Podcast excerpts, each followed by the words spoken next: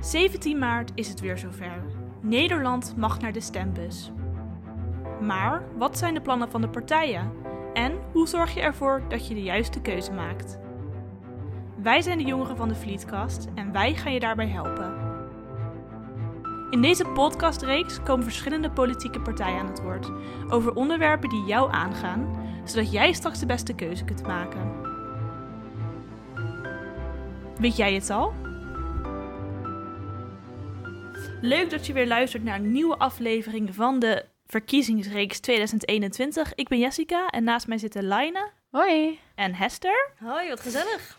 En ook vandaag hebben we weer een eh, gast hier in de studio. Ehm, wie ben je? Ik ben eh, Pieter Ruiter van de SP. Van de SP. En ehm, waarom heb je voor de SP gekozen? Eh, omdat ik voor al die anderen niet gekozen heb. Ehm, en dat eigenlijk, ik kijk, de SP bestaat volgend jaar eh, eh, 50 jaar. En ik ben 49 jaar lid van de SP. Zo. Ik was eh 17 toen ik lid werd van die club. En dat kwam omdat ik eh, betrokken was bij een buurtactie in eh, Scheveningen. eh, voor eh, woningverbetering. En daar hadden wij te maken met een eh, Partij van de Arbeid eh, wethouder. En die Partij van de Arbeid wethouder die zei toen tegen mij, maar vooral ook tegen de mensen uit mijn buurt. Dit zijn geen actievoerders, maar asocialen.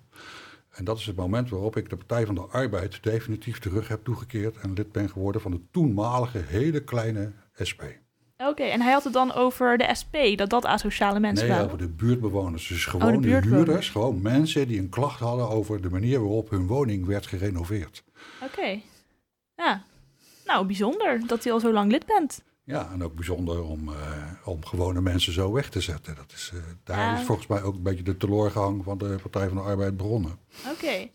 Want u bent dus al uw hele leven politiek actief bij de SP. Eh, hoe, hoe zag uw verdere loopbaan eruit? Ehm, ik werk ook al een leven lang zo'n beetje in de sociale sector. Ik ben ooit begonnen als medewerker van de sociale dienst in Den Haag. Was toen vooral nog met, de, met uitkeringen enzovoorts. Eh, daar werk ik eigenlijk nu nog, maar in de hulpverleningstak. Eh, dat is één deel, want daar kwam mijn salaris vandaan. Ander deel van mijn carrière is dat ik eh, medeoprichter ben van de lokale SP-afdeling in het toenmalige Leidschendam. Ik ben in 1990 gekozen als eh, gemeenteraadslid. Toen nog alleen. Vier jaar daarna waren wij de één na grootste partij.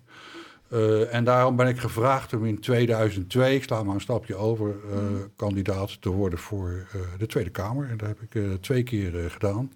Toen was de SP nog relatief klein met vijf zetels. En we gingen toen naar negen zetels.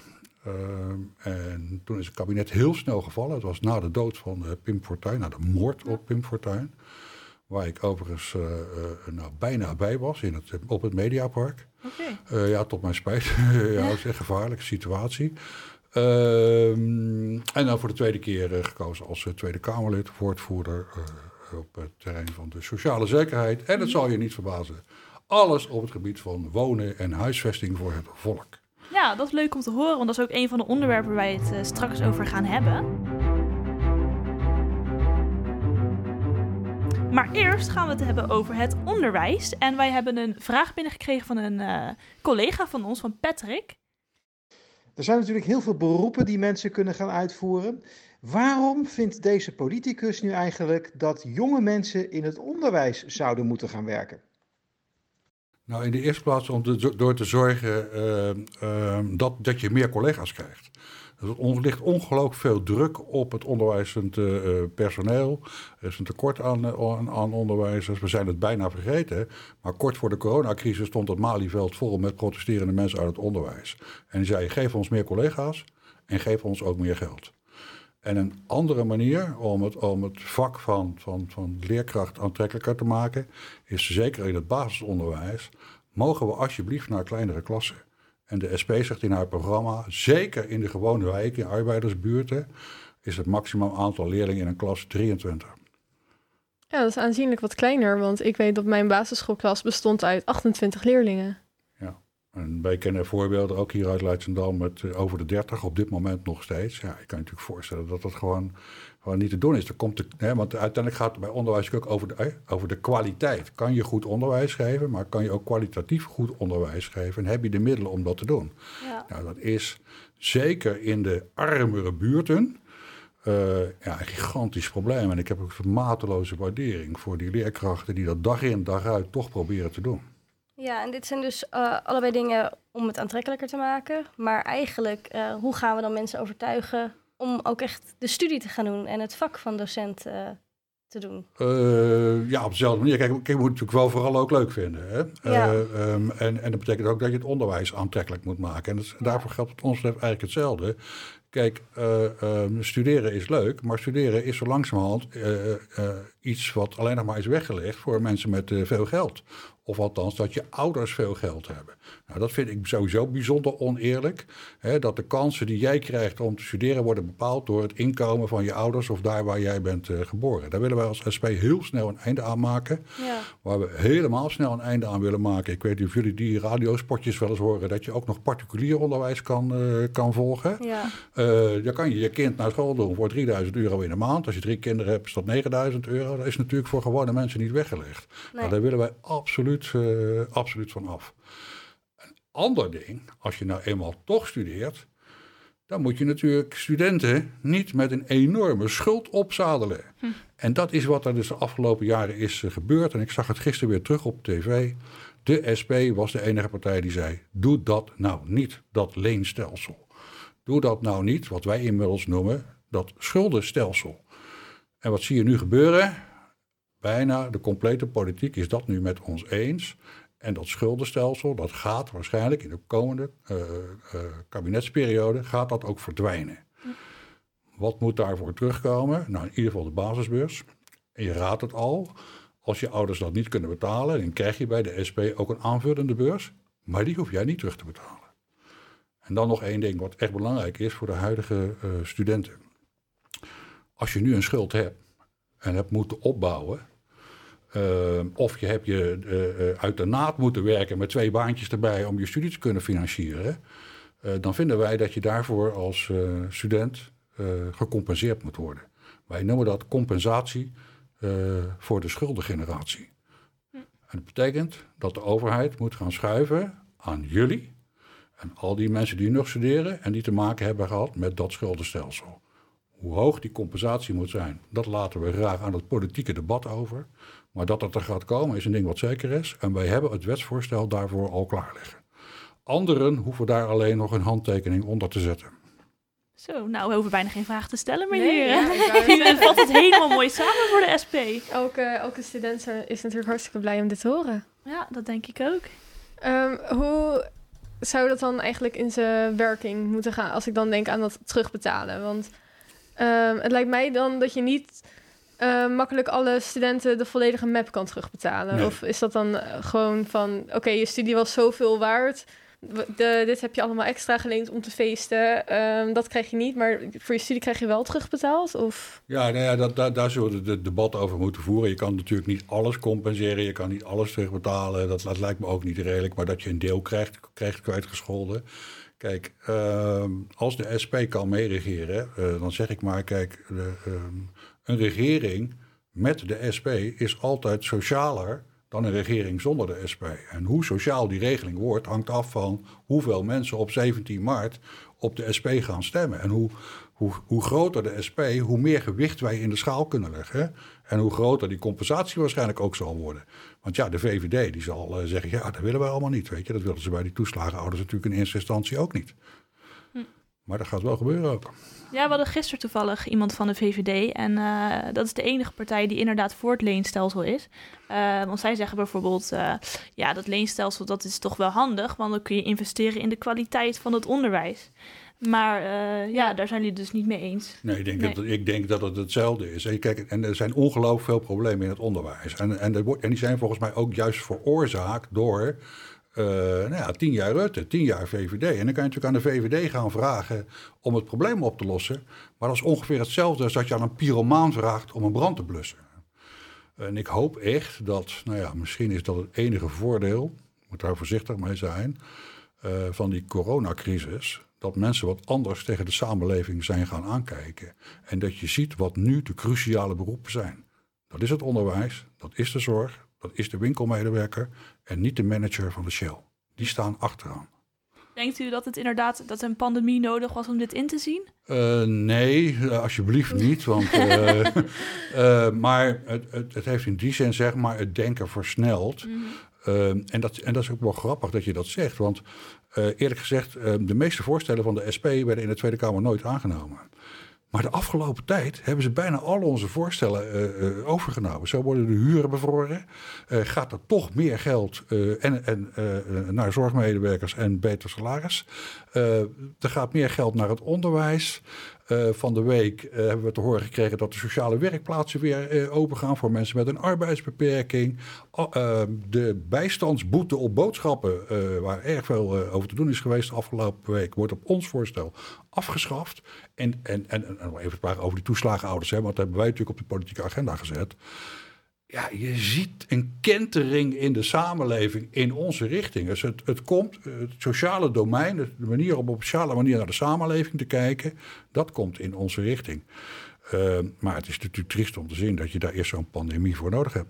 Ja, wat denk je dat dat zou kunnen zeggen over Nederlanders of mensen dat dat nu pas uh, aan het licht is gekomen bij velen? Uh, ja, nou, het heeft te maken dat politiek sowieso niet naar mensen luistert. Dat is één. En twee, ik zei dat eigenlijk net al tien jaar, hè, maar het is mm -hmm. eigenlijk nog langer. Kijk, uh, uh, wat er aan de grondslag ligt is het neoliberale gedachtegoed. Zo van dat de markt alles beter kan. Ja. Dat je vooral goed voor jezelf moet zorgen. Sterke, sterke geïndividualiseerde samenleving. Ikke, ikke en de rest kan stikken. Ja. Dat was eigenlijk de tendens van de afgelopen jaren. En nu zie je dat wij, wij, wij als SP hebben steeds geprobeerd dat tegen te spreken. Dat dat tegenspreken in een soort stroomversnelling is, uh, is gekomen. Wij moeten af van uh, die individualisering en het marktdenken en het idee uh, dat de markt alles beter kan.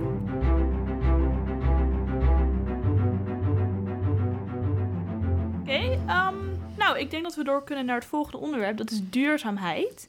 Um, en ik kwam het volgende tegen: uh, dat de SP is tegen het opwekken van kernenergie als middel om de klimaatdoelen van 2050 te halen. Uh, en nu is dus mijn vraag: kunnen we zonder kernenergie? En wat is dan jullie. Ja, hebben jullie dan een oplossing uh, om die klimaatdoelen te halen zonder kernenergie? Hoe zien jullie dat voor je? nou, het antwoord op de eerste vraag is ja, we kunnen zeker zonder kernenergie. Kernenergie lijkt schoon, maar heeft er toch een, een enorm afvalprobleem, waar er nog steeds geen oplossing voor is. Uh, we kunnen overigens ook zonder uh, biomassa. Dat moet ook. Uh, biomassa, dat klinkt heel interessant. En, en, maar in, in werkelijkheid worden daar gewoon bomen verstookt... die ze in, in het regenwoud hebben gekapt. Dat, dat lijkt ja. mij nou niet een heel klimaatvriendelijke oplossing. wij hebben andere oplossingen. Wij vinden dat je moet investeren in schone vormen van energie opwekken. Dus niet die fossiele brandstoffen, maar natuurlijke brandstoffen. Zon, water, wind. Uh, en, uh, ja, het zal je niet verbazen van de SP, uh, maar begin ook bij gewone mensen.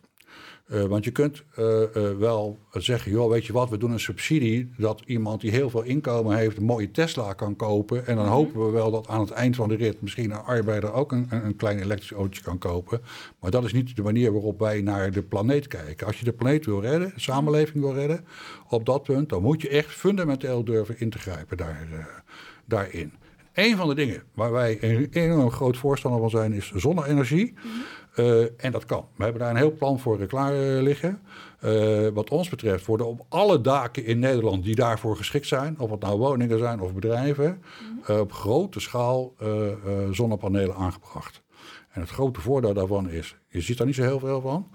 Uh, een belangrijk voordeel is dat het meteen winst oplevert voor het klimaat, voor het milieu, maar ook voor de verbruikers. Zo kan je mensen uh, zeg maar bereid vinden om aan die klimaatdoelen mee te werken. Als dat betekent dat jouw energierekening omlaag gaat, ja. dan is dat een zeer overtuigend argument voor mensen om mee te doen. En hetzelfde geldt natuurlijk voor die, voor die, voor die windparken op zee. Als dat, als dat een energie als dat een besparing oplevert op CO2-uitstoot, maar ook een besparing voor jouw portemonnee, dan denk ik dat je heel veel Nederlanders ervan kan overtuigen. Uh, ja, dat we, met, dat we die klimaat ook echt met z'n allen moeten redden. En dat we dat niet moeten overlaten aan de producenten van die uh, fossiele brandstoffen, de Shell, de Esso. En, uh, want die hebben slechts één ding voor ogen, dat is zoveel mogelijk winst maken. Dus we moeten eigenlijk de burger overtuigen om duurzamer te gaan leven. Uh, nee, Nou, ik, ik, zou, ik zou het meer stimuleren. Kijk, ik denk dat de meeste mensen... Kijk, niemand zegt ik ben voor een, eh, een afgebroken eh, planeet of voor, of voor een slecht milieu. Mhm. Maar het is meer van hoe maak je dan die omslag en hoe, hoe stimuleer je dat dan? En ik denk dat de financiële prikkel, als jij, kan, als jij ziet dat jou, als jouw huis geïsoleerd wordt, dat jou dat ook echt wat oplevert, Ja. dat je eerder bereid bent om mee te werken. En nou ja, laat, laat ik het anders zeggen. Ehm, de huidige politiek, eh, met die, die- ja, de VVD en zo voorop, maar ook eigenlijk al die andere partijen, die, die, die, die geloven in eh, eh, wat zij, of wat wij noemen, het eh, trickle-down systeem. Met andere woorden, als je bovenin investeert, in de bedrijven, in mensen met hoge inkomens, dan druppelt dat vanzelf wel een beetje naar beneden. Eh, en dat vind ik echt een hele verkeerde gedachte. Wij willen het juist andersom doen. Kijk nou of je de basis kan vinden bij gewone mensen, lage inkomens, middeninkomens, zodat je hen het voordeel van die klimaatregelen laat inzien en dat je daar op zijn minst of niet meer voor betaalt, of een betere kwaliteit hebt. Bijvoorbeeld omdat je huis op een aardige manier wordt verwarmd of dat je woning wordt geïsoleerd. Ehm, dan denk ik dat daar veel meer draagvlak voor is. En hetzelfde zie je eigenlijk bij bijvoorbeeld bij dat vliegen. Hè. Heel veel politieke partijen zeggen, ja, we moeten vliegtickets duurder maken. Ja, weet je welk vliegticket dan duurder wordt? Dat van jou en dat van mij, omdat we één keer eh, naar Griekenland op vakantie gaan. Maar wij willen die vliegtickets alleen duurder maken voor de veelvliegers, voor de frequent flyers, voor de, voor de zakenlieden. Daar zit namelijk 60% van de, van de korte vluchten, niet bij jou en mijn vakantie. Ik ben eigenlijk vooral benieuwd hoe jullie dat willen eh, verwezenlijken gezien. eh, bijvoorbeeld voor iemand die een huurhuis heeft. Daarvoor is het eigenlijk natuurlijk niet zo eh, rendabel. Want je mag je zonnepaneel mag je niet meenemen als je gaat verhuizen. Ehm, en dat blijft er dan toch staan. Dus hoe zou iemand in een huurhuis een zonnepaneel kunnen... hoe zou dat aantrekkelijk zijn voor iemand in een huurhuis? Nou, kijk, kijk, kijk. eh, als, wij, als wij met z'n allen naar het toilet gaan, dan maken wij met z'n allen gebruik van de riolering. En die hebben wij eh, eh, aangelegd destijds eh, vanwege onze zorg voor de gezondheidszorg en het, en het milieu. Dus wij willen mensen helemaal niet voor die keuze stellen. Wij zeggen gewoon, net als we voor iedereen de riolering hebben aangelegd, leggen wij ook voor iedereen die zonnepanelen aan. Daar gaan wij in investeren. En dan hoef je je zonnepaneel ook niet te verhuizen. Want als jij verhuist van het ene huurhuis naar het andere, dan heeft dat andere huurhuis ook die zonnepanelen. Maar Er gaat natuurlijk al een tijdje overheen. Maar ja, dat is de oplossing die wij voorstellen. En dat moet dan via de gemeentes geregeld worden. Die gaan gewoon kijken van welke ja, die kunnen elkaar, ja, ja, ja, die woningcorporaties, hè, dus de gemeente, woningcorporaties, eh, die moeten dat dan uiteindelijk gaan uitvoeren. Maar de Rijk moet dat wel gaan financieren. Je moet niet tegen de gemeente zeggen, hierheen leidt ze dan voor, betaalt u al die zonnepanelen maar, want dan gaat die gemeente failliet. Eh, maar daar, gaat, daar zijn natuurlijk vele mil- miljoenen, misschien wel miljarden eh, mee gemoeid. Maar ja, die miljarden geven wij nu ook uit aan al die andere maatregelen. Dus wij hebben liever dat we daarin investeren. En dat gewone mensen ook mee profiteren van eh, de klimaatacties, zou ik haast willen zeggen. Ja. Ja, en bijvoorbeeld, ehm, bijvoorbeeld vegetarisch eten, vleesvervangers, zou dat bijvoorbeeld ook goedkoper moeten worden, zodat iedereen die dat wil daar gebruik van kan maken? Ik geloof dat we dat al honderd jaar roepen. Ehm, en het gekke is dat je in Nederland nog steeds ziet hè, dat ongezond eten goedkoper is dan gezond eten. En ook dat heeft weer alles te maken met het feit dat de overheid, nou ja, en vooral ook bijvoorbeeld een partij als het CDA, eh, steeds heeft gezegd, die, die landbouw, dat moet groter, grootschaliger, grotere hokken, meer dieren. Eh, en, ja, en daarmee wordt er eigenlijk heel ongezond eh, geproduceerd. Eh, en, eh, en het moet dan uiteindelijk moet het product dan goedkoper worden. Nou, wij willen dat eigenlijk liever eh, omdraaien. Niet door het per definitie duurder te maken, maar door kleinschaliger te produceren. Door een, een, ja, de, de, ook de, de, de, de veeteelt in Nederland toch terug te brengen naar aan- aanvaardbare porties, proporties. En boeren en landbouw en alle mensen die in die sector werken ook op een klimaat- en milieuvriendelijke manier. en vooral ook diervriendelijke manier eh, te laten eh, produceren. Eh, ja, en daar, daar passen niet die hele grote varkenshouders, boerderijen in. En of je dan vegetariër moet worden of zo, dat moeten mensen allemaal lekker zelf weten. Hè? Maar ik denk dat, er wel, dat je daarmee ook stimuleert dat mensen gezonder gaan eten. Nou, dat zou mooi zijn als Ja, in ieder geval gezonder eten goedkoper zou worden. Ja, dat nee, dat kan ik. Ik, ik, ik, ik kom wel eens in Duitsland. Mhm. Ehm, en daar, daar gebeurt dat. Hè. Dus de overheid eh, in Duitsland die subsidieert die kleine regionale boeren Mhm. om kleinschalig eh, vlees te produceren. Nou zijn Duitsers over van, van origine redelijk grote vleeseters. Eh, maar daar kan je echt zeer goede kwaliteit vlees kopen. Rundvlees, varkensvlees, wat, wat, wat je ook wil. Voor een prijs die eigenlijk lager is dan die in de supermarkt. En dan denk je, dan heb je het dus goed gedaan. Dan snap je het overigens ook wel een beetje. Maar waarom doen we dat hier niet? Ja, dus we moeten naar onze buren kijken. Soms moet je over de grens heen kijken, ja. ja. Ja. Eh, Het derde onderwerp waar we het over gaan hebben is huisvesting. En eh, daar weet je natuurlijk alles van. Ehm, jullie hadden vandaag een actie in Leidschendam-Voorburg eh, voor betaalbare huurhuizen en voor aanschaffing van de, huur, van de huurdersverheffing. Waarom is dit zo belangrijk voor de SP? En niet de aanschaf, maar de afschaffing. Afschaffing van de huurders, Oh, eh, eh, eh. Dat is wel, wel even grappig.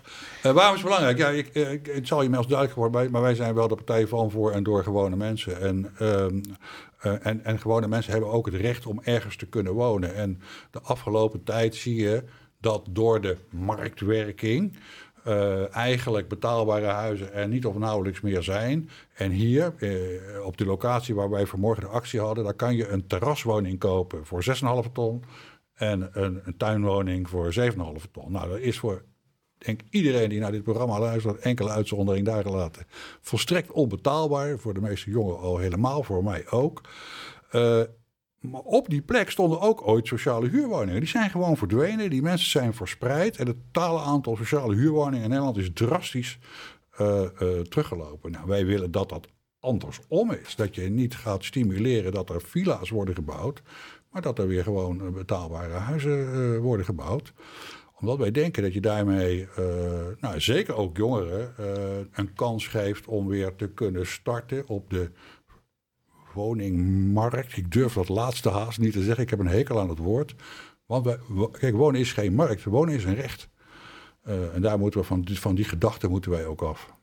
Bouw voor mensen en niet voor winst. Overigens eh, ben ik ook van mening dat als je nu een, een huis bouwt in Leidschendam-Voorburg, dat daar op de verplichting moet komen dat je daar zelf gaat wonen. En dat je het niet gaat verhuren of verpachten of wat ook maar wat, om daar winst van te maken. Een huis is niet om winst op te maken, huis is om in te wonen. Ja, dus uh, huisjesmelkers tegengaan. Exact. Dat is Ja, ook precies waarom de SP elk jaar de huisjesmelkersprijs uitreikt. Oké. Onze jonge organisatie doet dat.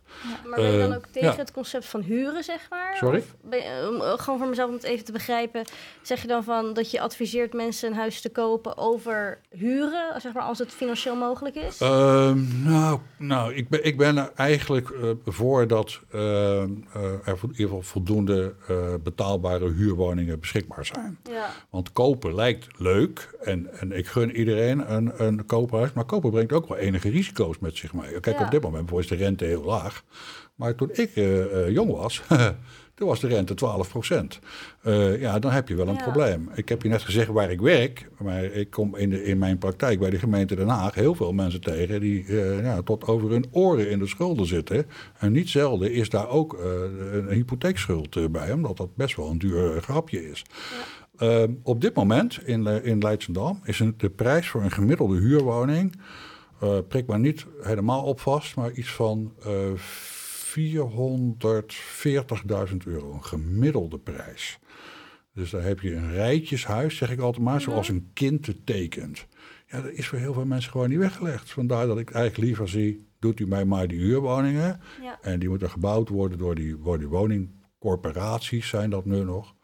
Wat ons betreft worden die corporaties overigens wel weer verenigingen. Want eh, als je lid bent van een vereniging, kan je ook invloed uitoefenen op het beleid. Nee, ik vind het wel interessant, omdat ik ook denk, eh, ehm, met huren brengt natuurlijk heel veel vrijheid en flexibiliteit, vooral voor jonge starters. Weet je, dan, dan kan je namelijk gewoon je werk achteraan gaan, je passie, en dan zit je natuurlijk niet vast aan een woning. Dus daar ben ik natuurlijk altijd wel heel erg van. Ehm, maar ik snap ook natuurlijk voor mensen die eh, een huis kopen, eh, of om een financiële reden om het te verhuren, omdat het natuurlijk ook zekerheid brengt, want het staat, het huis blijft er staan. Het zal altijd, ook al verschilt het in waarde, Ehm, snap ik het ook wel. Net zoals met investeren. Je kan natuurlijk in een bedrijf investeren, maar ook in een huis. Dus ik denk dan heel erg van... is het per se slecht uh, als het... Uh... Stel je voor dat wij zouden zeggen dat alle huiseigenaren in Nederland slechte mensen Ja. zouden zijn. Nee, alsjeblieft niet. Uh, tegenovergesteld is eerder waar. Kijk, mensen zijn natuurlijk juist omdat er een tekort was aan betaalbare Ja. huurwoningen... vaak ook gewoon gedwongen om een huis te kopen. En je zei net, ja, het houdt zijn waarde en dan ga ik het verhuren. Nou, daarvan heb ik gezegd, daar, daar worden wij niet zo blij van. Nee. Want dat verhuren betekent meestal uh, dat je een ja, torenhoge prijs moet eh, betalen. In Amsterdam betaal je meer dan 1000 euro voor een bezemkast. Ja, Uh, weet je, daar, Ja. willen wij, daar willen wij van af. Ik heb van de week Ja. op zo'n website hier gekeken. Er zijn heel veel huren in Leidschendam. Als je er een wil huren, geen probleem. Ik kan je zo, zo een stuk of 20, 30 voor je aanwijzen. Maar dan moet je wel 3000 euro in de maand meenemen. Ja, daar, daar, moeten we echt, daar moeten we echt van af. Daar moeten we echt van af. Wordt een huis in, in, in waarde meer waard? Ja, zo werkt de markt, zeg maar. Ja, eh, voor sommige mensen is dat ook hun oude dagsvoorziening, zeg maar. Eh, dan kunnen we wel vaak over oude dagsvoorziening. Maar uh, dat komt er ook een beetje mee te maken dat de normale oude dagsvoorziening, daar kan je echt niet meer van leven. Hè? Als je alleen AOW hebt, dan uh, zit je aan de armoede. Uh, en als je je hele leven lang gewerkt hebt, dan zie je op dit moment je pensioen verdampen. Dus ik begrijp ook wel dat sommige mensen dat doen. Die zeggen, ja, doet u mij maar dat huis. Ik koop dat op jonge leeftijd en het wordt meer waard en verkoop het nog een keer. En dan, daar heb ik allemaal niet zo heel veel op tegen. En als je daar rijk van wordt, dan mag dat van de SP ook. Alleen je hebt wel één probleem. Wij laten je dan op het eind wel meer belasting betalen. Omdat wij nog steeds vinden dat wij goedkope huizen voor gewone mensen willen bouwen. We geven elke partij ook nog altijd de kans om een eigen punt uit het programma toe te lichten. Ik ben heel benieuwd uh, ja, waar jij voor gekozen hebt. Um, ik heb ervoor gekozen om uh, eigenlijk meer, als het, jullie dat goed vinden, eigenlijk meer te, te hebben over de vraag waar deze verkiezingen nou eigenlijk over zouden moeten gaan. En dan gaat het eigenlijk over ons hele programma, maar zeker ook over de, het programma van die, uh, van die anderen. Want ik vind namelijk dat deze verkiezingen moeten gaan over hoe wij eerlijk uit die coronacrisis komen. Wat is er in Nederland na corona? Hoe ziet dat er dan uit? Uh, en ik heb gisteren in het eerste lijsttrekkersdebat gezien met de Bob Hoekstra. En die kondigde vast aan uh, dat hij heel erg wil gaan bezuinigen. En meneer Rutte zei, daar ben ik het van harte mee eens. En waar gaan we dan op bezuinigen? Nou, op uh, scholieren, op studenten, op huisvesting, op de zorg, op die leraren. Alles waar we het net over hebben gehad, daar gaan zij straks allemaal over bezuinigen. Dus met andere woorden, de verkiezingen zouden volgens mij moeten gaan over de vraag... wie gaat de rekening van de coronacrisis betalen? Zijn dat de rijke mensen in dit land? Of zijn dat weer, net als tien jaar geleden... Uh, de gewone werkende mensen. Daar zouden deze verkiezingen over moeten gaan. Hoe komen we eerlijk uit die crisis? Een tweede, en ik denk dat het met heel veel jongeren heeft te, te, maken, is... je hebt al die coronamaatregelen en daar gaat al het nieuws gaat daarover. En heel veel nieuws is er ook over die, over die avondklok. En ik ga nou iets belangrijks zeggen voor jullie. Ik vind dat jonge mensen die avondklok zijn ingerommeld. Dat is een belangrijke politieke uitspraak. Want de SP, ga ik er ook eerlijk bij zeggen, heeft tot twee, drie keer toe wel ingestemd met die avondklok. Maar dat is niet omdat wij het leuk vinden. Niet omdat wij uh, uh, zo grote voorstander daarvan zijn. Nee, helemaal niet. Wat er gebeurd is, is dat die avondklok uiteindelijk alleen maar nodig is geworden omdat dit kabinet er een zootje van gemaakt heeft. Misschien mag ik jullie meenemen naar het carnaval van, uh, van vorig jaar. Dat carnaval had naar onze mening afgeblazen moeten worden op het moment dat duidelijk werd uh, dat dat virus heel erg uh, om zich heen zou grijpen. Nee, zeiden ze bij de regering en dat CDA, want dat is Brabants. Wij moeten dat door laten gaan. Want jullie hebben dat aangegeven dat dat toen Absoluut. gestopt? Okay. Absoluut. Wij hebben, dat is precies mijn verhaal. We hebben dat steeds aangegeven. Mm -hmm. uh, Lilia Marijnissen woont in Oost-Brabant. Mm -hmm. Zij zag om haar heen, in die driehoek daar, Os, Veghel, Ude, mensen letterlijk stikken. Deze regering heeft aanvankelijk mensen gewoon laten stikken. Letterlijk en figuurlijk. Mensen zijn daar dood gegaan omdat ze niet snel genoeg hebben ingegrepen. En toen kwam de discussie over op gang over corona. En toen was ik, wat is nou de, de maatregelen die we moeten nemen? En ik help jullie even herinneren aan de mondkapjesdiscussie. Toen wij ja. zeiden van, hé, hey, uh, zou het niet goed zijn dat mensen in de zorg beschermd hun werk kunnen doen? Zei de regering, ja, maar we hebben geen mondkapjes, is niet nodig. Of die hebben we niet. En die hebben we in Nederland ook niet geproduceerd. We hebben dus geen voorraad eh, mondkapjes, maar ook andere beschermingsmiddelen in dit land klaar liggen voor het geval er een pandemie komt. Ja, dat vind Ja, ik dat is het ontzettend slecht van een regering, zeg maar. Nou, want eh, mijn moeder die werkt dus in een verpleeghuis. Eh, ziekenhuizen kregen een plicht voor mondkapjes. En toen hebben hun in een brief gekregen dat het in de verpleeghuizen niet nodig was. En dat werd pas een eh, drie, vier maanden later werd dat toe, toen verplicht gesteld voor personeel. Dat mijn moeder zei van, het is toch heel scheef dat ze nu gaan ook bewijzen naar, nee, personeel, eh, wat Jaap van Dissel zei, eh, is niet goed opgeleid hier in Nederland. Terwijl ze zelf eh, hebben gezegd van, nee, die verpleeghuizen hebben geen mondkapjes nodig. Dat we echt dachten van, Ze hebben dat probleem echt voor en, en ook weer de zorg verschaald. Maar het, het is vervelende is, kijk, jij kon dan niet bij je oma op bezoek. Hè? En je oma, op een gegeven moment gingen we, gingen we ook die, die verpleeghuizen nog helemaal sluiten. Hè? Dus daar konden ook geen mensen meer bij. Nou, dat vond ik al een blunder. En vervolgens eh, eh, kwamen er allerlei andere maatregelen. Maar die kwamen steeds te laat, te laat, te laat, te laat. Ze hebben steeds overal achteraan gelopen. Vervolgens kwam de discussie eh, over vliegtuigen. Mochten mensen nog wel uit Engeland en zo binnenkomen? Ja, die kwamen gewoon binnen. Hè. In andere landen waren ze al veel ver, verdergaande maatregelen al hadden genomen.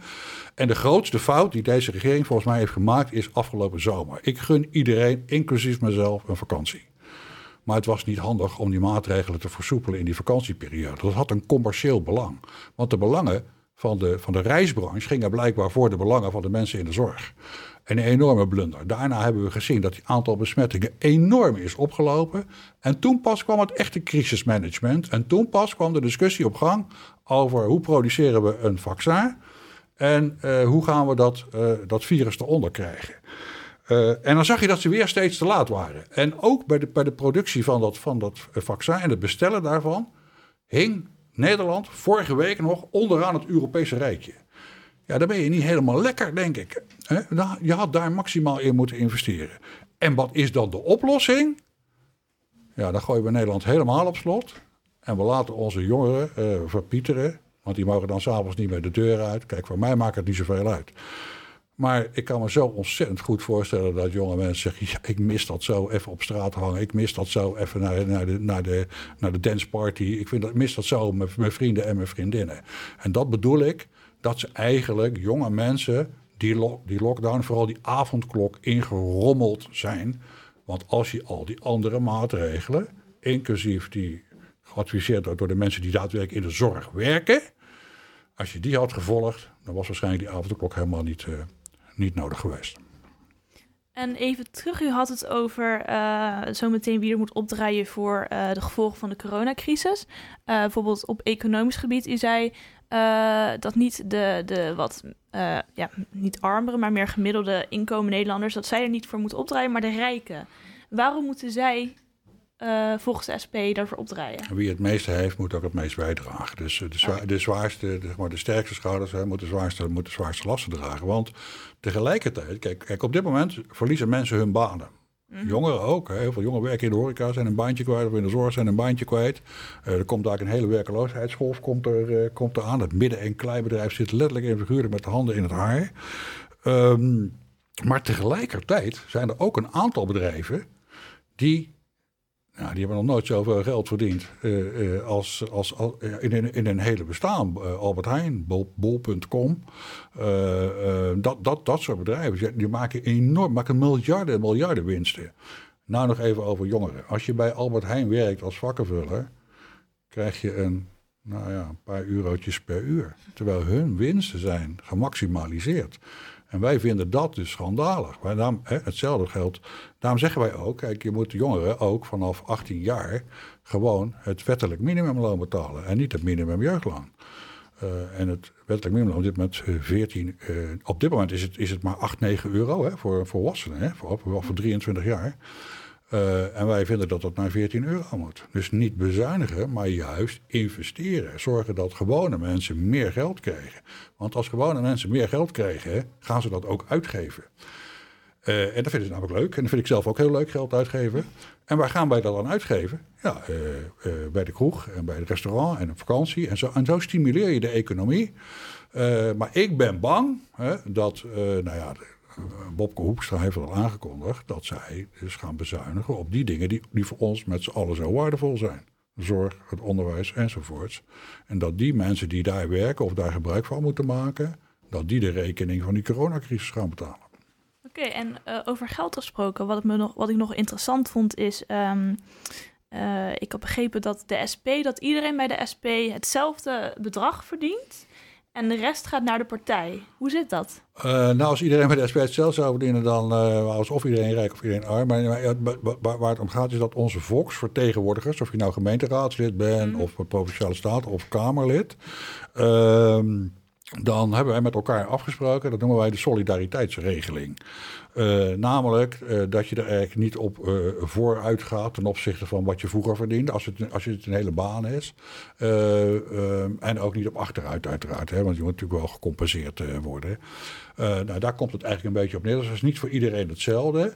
Maar omdat wij zoveel vrijwilligers hebben en veel wel mensen die ja, die dag en nacht in de, in, in de, in de weer zijn, ja, vinden wij dat een, een prima manier om ook onze eigen partijen en partijenactiviteiten te financieren.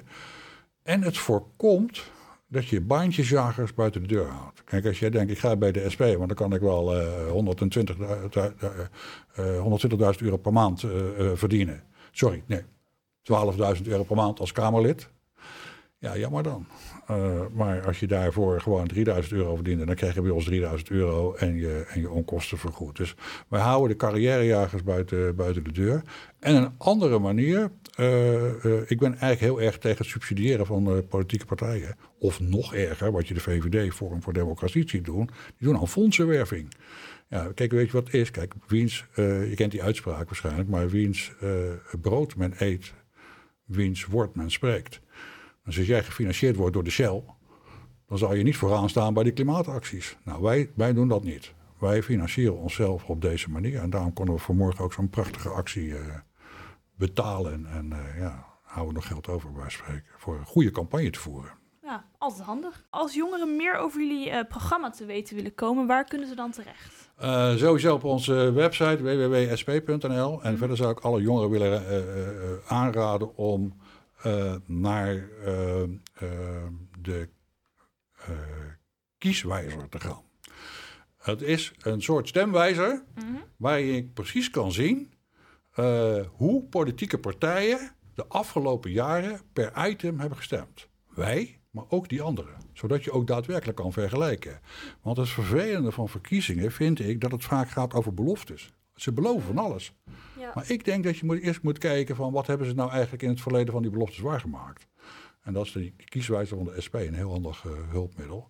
Uh, ja, verder uh, min of meer gedwongen, maar ik, volgens mij voeren wij een fantastische sociale media campagne. Dus ehm, met allerlei virale filmpjes. En als je echt wil, in gesprek wil gaan met de SP, raad ik je ook aan even ergens in te tikken. Lilian komt bij je thuis. Ik heb dat gisteren zelf gedaan. Het is werkelijk fantastisch. Je tikt dat in. Lilian komt echt letterlijk in jouw huiskamer. En dan kan je met haar in gesprek over allerlei onderwerpen. Dat is een nieuw campagnemiddel wat wij hebben ingezet. En ik vind het werkelijk supergoed. Maar hoe, hoe werkt dat dan? Ja, ik het is gewoon uh, zoals het, jullie zouden moeten weten hoe het werkt, wat die aan mij vragen. Je krijgt het gewoon uh, binnen op een appie. En dan zeg je, ja, doe maar. En dan komt Lilian in jouw huiskamer. Jij gaat met haar in gesprek. En dan kan jij zelf, moet je wel zelf aankiezen. Ah, ja. ik wil het hebben over onderwijs. Nou, dan gaat ze met jou in gesprek. Maar over gaat, onderwijs. Ik, ik, neem aan dat Lilian niet letterlijk met iedereen nee. in gesprek gaat. Nee. Zijn dat dan een soort van... Er zijn een soort standaardvragen van ah, okay. uh, wat, wat is jullie standpunt ja. over onderwijs? Dan legt zij dat aan jou uit. Ah, okay. Dat is echt ah, bijna op okay. microniveau, op huiskamerniveau. En ik vind dat zo leuk. En ik heb, ik heb uh, van heel veel jongeren gehoord dat ze dit de allerbeste campagnezet vinden van, uh, van welke politieke partij dan ook. Even los van, van of je het met ons eens bent of niet. Mm -hmm. Maar dat is een uh, gouden zet. Uh, op ja. dat, gedwongen eigenlijk door die coronacrisis om dit soort dingen te doen. Maar wij zijn eigenlijk de partij van het bij, bij mensen aanbellen. Wij, wij zijn de partij van, mag ik even met u praten? Heb je vijf minuten? Ga ik u uitleggen waarom het SP moet stemmen? Ja, dat kan niet op dit moment. Dat mag niet. We kunnen niet op de markt staan. We kunnen niet bij mensen aanbellen. Dus we hebben dit bedacht. Heel veel andere dingen ook. Maar dit vind ik wel een van de allerleukste. Dus uh, haal Lilian in huis. Ja. Ticket in, Facebook, uh, Twitter, uh, die komen er overal tegen. Nou, genoeg manieren zo te lopen. Um, wij hebben ook altijd nog een eh, tip van de week. Ik geloof dat Hester die heeft bedacht deze keer. Tip van de week. Tip van de week. Ja, ja ik, eh, ik vind het altijd wel een leuke vraag. Vooral mensen die, die al een hele lange carrière hebben gehad. eh, is eigenlijk, wat is een soort advies dat je aan jezelf zou geven van tien jaar geleden? Ehm, van tien jaar geleden. En dat zou ik dan nu aan mezelf moeten geven. Ja, dus wat zou je tegen jezelf zeggen? Of het hoeft niet eens een advies te zijn. Of gewoon, maar wat zou je tegen jezelf willen zeggen van, nou ja, tien jaar terug? Ehm, Zullen we het anders betrekken op de 17-jarige Piet? Dat kan ook. Dat is misschien ook 17-jarige leuker. Piet. Helemaal aan die- het begin van uw Ja, carrière. Ja, nou ja. ehm, Wat, eh, wat zou u misschien anders gedaan hebben? ehm, ik zou wel ehm, iets geduldiger moeten zijn. Oké. Ehm, eh, en tegelijk, dat is, met- dat is zeg maar mijn sterke punt, is mijn ongeduld. ja. Maar is eigenlijk ook een beetje mijn zwakke punt. Eh, en dat komt omdat ik een bevlo erg bevlogen mens ben. Dat Ja. ik graag dingen in de samenleving wil veranderen voor die mensen die het om welke reden dan ook allemaal een beetje eh, eh, minder hebben getroffen. Eh, en daar loop ik nog wel eens een enkele keer mezelf ook in voorbij. Dus als ik mezelf een advies mag geven, zou het pas een beetje op jezelf. ja, wat goed. Oké, ja, want heeft u dan een voorbeeld van eh, wanneer dat dan niet goed heeft uitgepakt? Eh, ja, ik- toen ik eh, Tweede Kamerlid eh, was, dan ben ik een keer eh, aardig overspannen geweest. Ja. Oké. Dus, eh, en dat had ook wel met de omstandigheden toen te maken. Maar je kunt altijd de omstandigheden schuld geven. Maar je bent in de eerste plaats wel zelf verantwoordelijk. Mm. En dat had ik te laat door. En nu, eh, daar heb ik wel heel veel van geleerd. Door op, op tijd gas terug te nemen. Nou, ik denk goed advies eh, voor iedereen. Ja. Hebben nog een laatste vraag en eh, die stellen we altijd aan elke partij. Ehm, hoe zou je jouw partij in één zin omschrijven? De meest sociale partij van dit land. Nou, Nou, die kwam snel. Die was echt gewoon vastberaden. Ja, deze vraag eh, eerder gehad? Of, eh, Ik had ook kunnen zeggen de meest eerlijk. Maar mensen vinden ons toch vooral sociaal. Weet je, dat is... nou, het zit ook in de naam, het, toch? ja. Ja. ja, ja, daar kun je nog wel, daar kunnen we nog wel een keer een leuk debatje over voeren. Maar, Oké. eh, is niet altijd, socialistisch is niet altijd hetzelfde. eh, geen syno, niet per definitie sy- synoniem voor sociaal, maar ook voor rechtvaardig voor, en eerlijk. En, en Ja. hoe je dit dan doet. Maar als mensen ons zeggen, nou, ik ga op jullie stemmen omdat je sociaal zijn, dan vind ik dat een zeer compliment. ja. Ja, ja. Oké. Ehm, nou, hartstikke bedankt eh, dat je langs wilde komen in de studio en iets over de SP wilde vertellen. Eh, veel succes eh, met de verkiezingen ook. En met de campagnes, want die, eh, ik hoor dat jullie nog eh, een hoop gaan doen. We gaan nog een paar eh, hele leuke dingen doen. Dus eh daar gaan we binnenkort ook nog weer hierover. Dus, Oké, ja, we, komen, we komen nog een paar keer langs. leuk. Ja. En eh, nou, nog bedankt voor het luisteren weer. Doei! Nou, jullie bedankt voor de, voor de uitnodiging en heel veel succes met jullie programma en, eh, en met al het goede aan eh, wat je doet eh, voor je werk, studie, opleiding. Wat ik net zei, pas op jezelf. Nou, dankjewel. Ja,